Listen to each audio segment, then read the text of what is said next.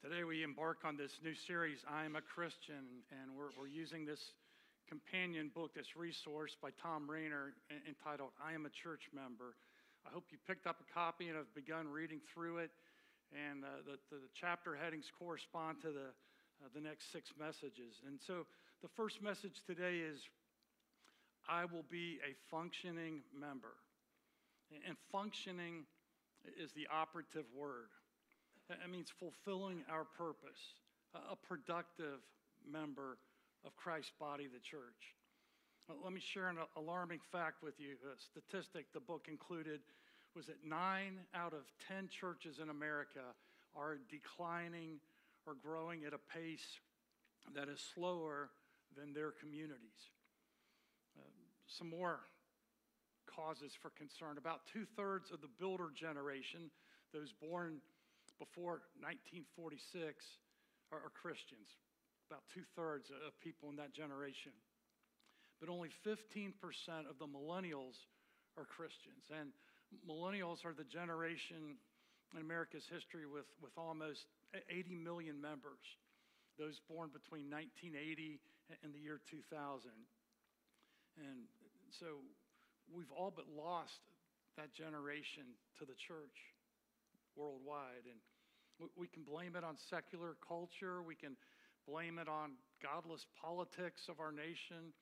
But, but Rainer goes on to assert I'm proposing that we who are church members need to look in the mirror. I'm suggesting that congregations across America are weak because many of us church members have lost the biblical understanding of what it means to be a part of the body of Christ. And then he observes we join our churches expecting others to serve us, to, to feed us, to care for us. We don't like the hypocrites in the church, but we fail to see our own hypocrisies. He goes on God did not give us local churches to become country clubs where membership means we have privileges and perks. He placed us in churches to serve, to care for others, to pray for leaders, to learn, to teach, to give, and in some cases, to die for the sake of the gospel. Many churches are weak because we have members who have turned the meaning of membership upside down, he says. It's time to get it right. It's time to become a church member as God intended. It's time to give instead of being entitled. So he challenges join me on this journey of discovering or rediscovering the privilege and joys of church membership. Uh, he describes that membership to many means perks, membership means privileges, membership means others will serve me. Just pay the going rate, and you can have others take care of you while you enjoy a life of leisure. And, and tragically, this understanding of membership is what many church members hold. He said, for them, membership is about receiving instead of giving, being served instead of serving, rights instead of responsibilities, entitlements instead of sacrifice. This wrongful view of membership sees tithes and offerings as membership dues that enable, that, that entitle members to a never ending list of privileges and expectations instead of unconditional, cheerful gifts to God. Well, that's what author Tom Rainer says as he does studies and surveys and collects data and, and looks at our country as a whole. What does the Bible say about church membership? It presents a dramatic contrast from this prevailing American approach of, of membership, focusing on perks and privileges. And in the biblical approach, instead centers on serving and sacrifice. Three things I want us to see from our, our, our passage today in 1 Corinthians 12. And the first is that the Bible says each member has a purpose. And when, when Charlie was sharing the communion meditation today, he started in 1 Corinthians 11, and he alluded to the fact that chapter 12 and 13 and 14 talk about the body, using this me- metaphor for the church. In chapter 12, Paul explains that the church is uh, a body with many members. In chapter 13, he established the love chapter as the central attitude and, and action that all members should have.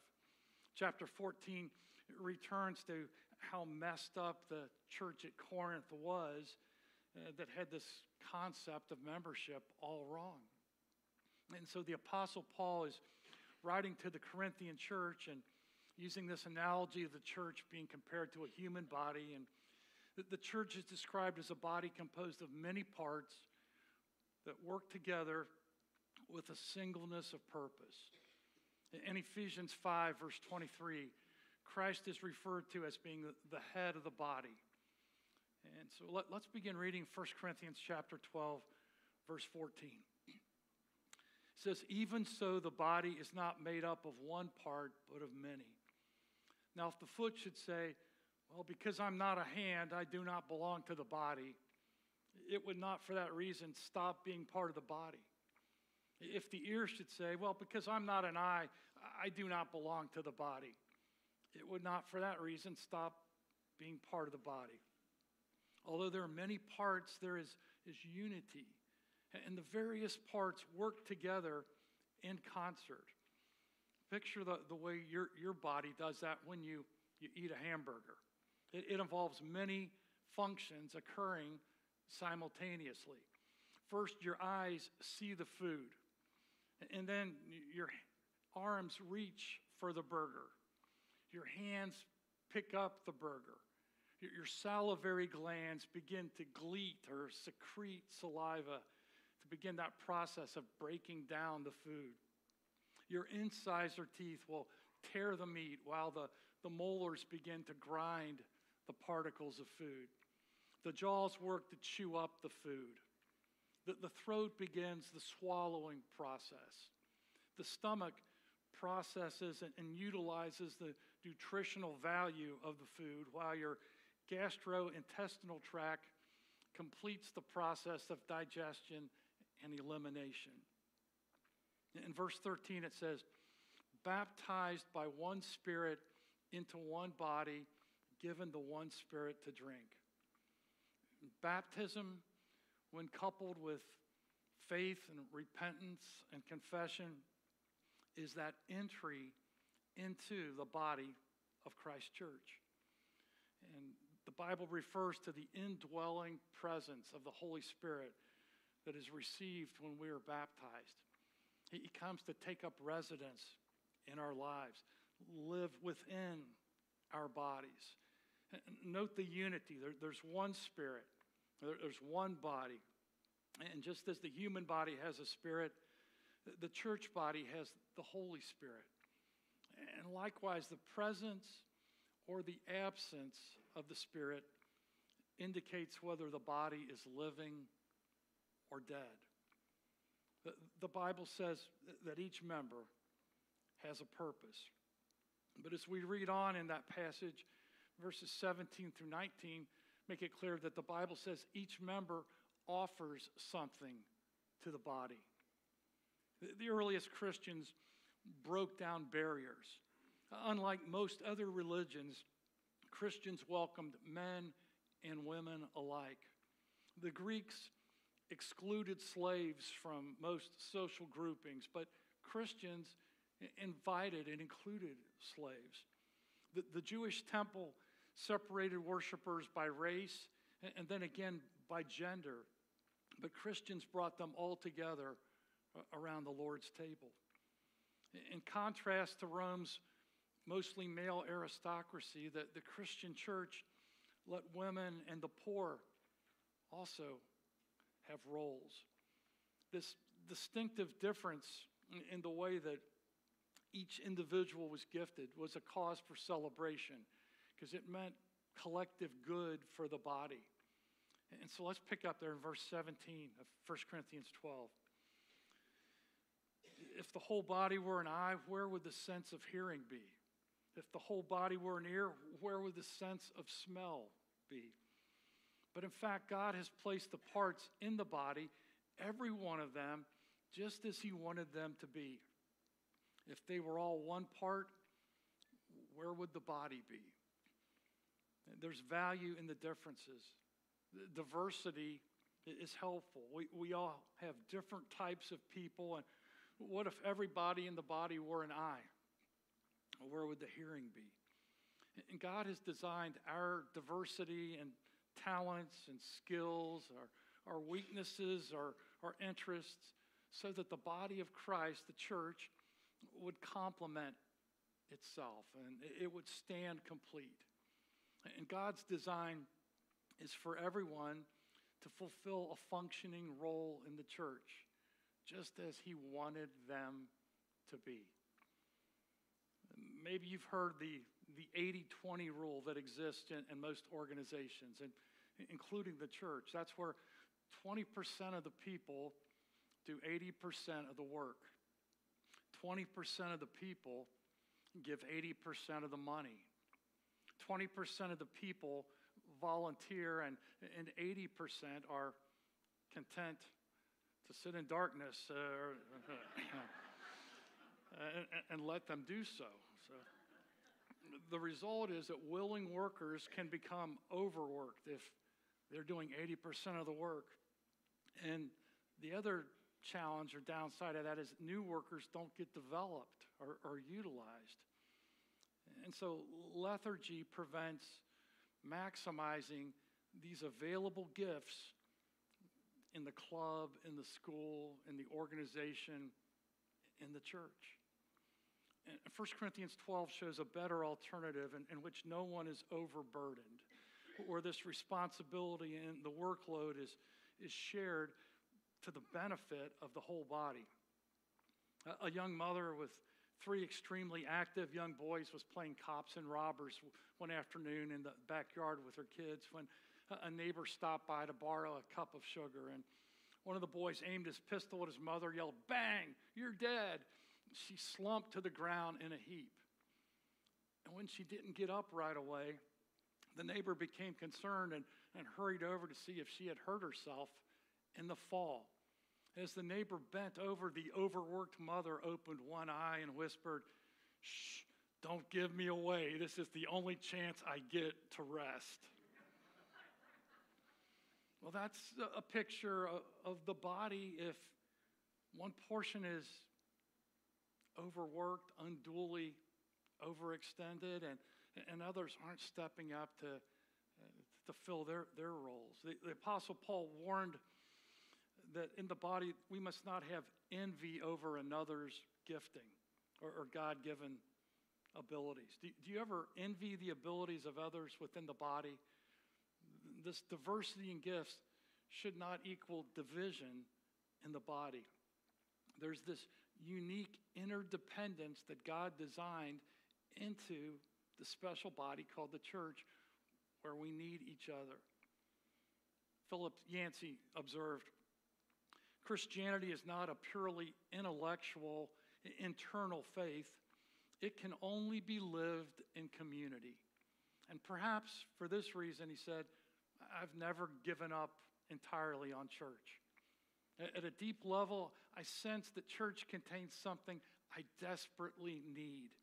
And whenever I abandon church for a time, I find I am the one who suffers. My faith fades the, the crusty shell of lovelessness grows over me again. I grow colder rather than hotter. And so my journeys away from church have always circled back inside. Soren Kierkegaard said that we tend to think of church as a kind of theater. We sit in the audience, uh, attentively watch a, the actor on stage who draws every eye to himself. It, and if sufficiently entertained, we show our gratitude with applause and cheers. He said, Church should be the opposite of theater. In church, God is the audience for our worship. And far from playing the role of the leading actor, the, the minister should function as something like a prompter, the inconspicuous helper who sits beside the stage and prompts us by whispering. But what matters most takes place within the hearts of the congregation, not among those who are on stage. We should leave a worship service asking ourselves not, what did I get out of it, but rather, was God pleased with what happened? What did I contribute to Him through my worship? And then he concluded, Now I, I try to look up in a worship service to direct my gaze beyond the platform toward God. Each member who is functioning as a healthy member offers something to the body. And when you're absent from worship, something is missing. Something will go undone. It, may be a hug, it may be a word of encouragement, it may be your contribution to worship, your smiling welcome to a first time guest. But if you're not here, it diminishes what we could have given back to God in worship on that particular day. In our book, I Am a Church Member, Tom Rainer states the obvious, but often overlooked when he writes We who are church members are all supposed to function in the church. The concept of an inactive church member is an oxymoron. Biblically, no such church member really exists. He says, Such is the reason we are exhorted to know our gifts and abilities so we can use them best to serve the church for the glory of God. The fact that there is so much diversity in our church is our strength. Everyone has a function, everyone should be functioning, everyone should have a role. End quote. Paul Tournier observed there are two things that we cannot do alone one is be married, and the other is be a Christian. And what he says is right. You can't say, I'm just going to worship God on my own. We need this collective, corporate sense. We need this community. And that's why even those who worship with us online are a connection, an extension of this service. Even those who hear our broadcast on WRBI, they're a, a part of our extended church family. You can't do church alone. And the final thing I want you to see from 1 Corinthians 12 is that the Bible says members should share in joy and sorrows together. Verse 20 says, As it is, there are many parts, but one body. If one part suffers, every part suffers with it. If one part is honored, every part rejoices with it. Verse 22 says, The weaker parts are indispensable. Well, let me ask you a question. What's, what's the most important part of your house?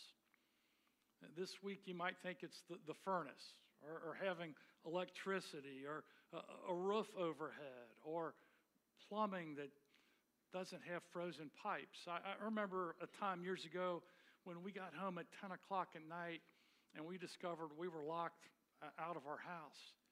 And at that moment, we felt the most important part of our house was the door key. A, a very small part, but at that moment, we saw the importance and, and value of that. And according to the Bible, every person is important, everyone is needed. Some roles in the church have more visibility than others. Every member has a significant role that is valuable. If you sometimes feel your contribution to the church goes unnoticed or uh, unappreciated by others, you can be certain that God, who sees what is done in secret, will reward. So, whether your function in the body is washing and drying the baptismal towels, or preparing the communion emblems, or, or making a meal for a grieving family, or, or volunteering in the worship team, or working as an AV volunteer, refilling the pens in the rack, sending out get well or sympathy cards, working in the nursery, teaching a class, etc Verse 24 reminds us God has combined the members of the body and has given greater honor to the parts that lacked it. So there should be no division, no envy in the body. Verse 25 the parts of the body, people, should have equal concern for each other. Concern is not nosiness, it's taking a sincere, genuine interest. We're to develop a sensitivity to people's needs and to their hurts and to their joys. And the Bible says we're to weep with those who weep and rejoice with those who rejoice. Verse 26 If one part suffers, then every part suffers with it. The joke's told about a guy just went to the doctor, was in pain all the time. He said, Doc, I, I just hurt all over. He said, That's okay. We'll run some tests. We'll, we'll get to the bottom of it. I think we can, we can solve your problems. And the guy said, Well, whenever I, I, I press my chin, it, it, hurts. And whenever I, I, I press on my arm, it hurts. And when I press on my leg, it, it hurts. And Doc, what's wrong with me? Doctor said, I think you have a broken finger. Well, you know, sometimes something small can really affect the whole. And if you've ever had a splinter, if you've ever had a toothache, if you've ever had a kidney stone, if you've ever had a paper cut, you know that the whole body will enter into your pain. If one part of the body hurts, the entire body hurts and shares in that. Even the small, unseen roles in the church are vital to the overall health of the church. Our, church's mission is to love God, love people, impact the world. It, it involves this New Testament principle. By this shall all men know that you are my disciples if you have love one for another. That's what it means to be a Christ follower. That, that's the biggest way that our lives can make the statement I am a Christian. If we live with love. If one part is honored, every part is honored. If you're reading through the book, at the end of the, the chapter, there's a pledge. And you can take this pledge and, and sign it. It says, I'm a church member. I like the metaphor of membership. It's not membership as in a civic organization or a country club. It's the kind of membership given to us in 1 Corinthians chapter 12. Now you are the body of Christ and individual members of it. And it goes on, because I am a member of the body of Christ, I must be a functioning member, whether I'm an eye or an ear or a hand. As a functioning member, I will give, I will serve, I will minister, I will evangelize, I will study, I will seek to be a blessing to others. I will remember that if one member suffers, then all members suffer with it. If one member is honored, all the members rejoice with it. And then you can sign that, that pledge and, and date it with today's date. We're going to watch a, a video right now. We're going to ask to black out the room. And this is Louis Giglio sharing about laminin and how that's a, part of each cell's uh, DNA and how that relates to the church. That's a, a great visual, isn't it? What Christ does for the human body, he, he holds it together, is what he wants to do for his church, his body. And Satan wants to divide, and Satan wants to separate us. And Jesus is the glue needed to bond Christians together. Each of us has a role in the body. Whatever function we perform should be loving and bring honor to the head of the body, Jesus. Would you pray with me? Dear God, we are fearfully and wonderfully made. And we're different than the animals. We've been made in your image. And so, Lord, I, I just pray that we would each uh, find our role of, of serving you in the body and do it with energy and abandon for your glory. And Lord, as we all work together, we can accomplish great things for your purpose. And uh, That's our prayer today in, in the name of Jesus.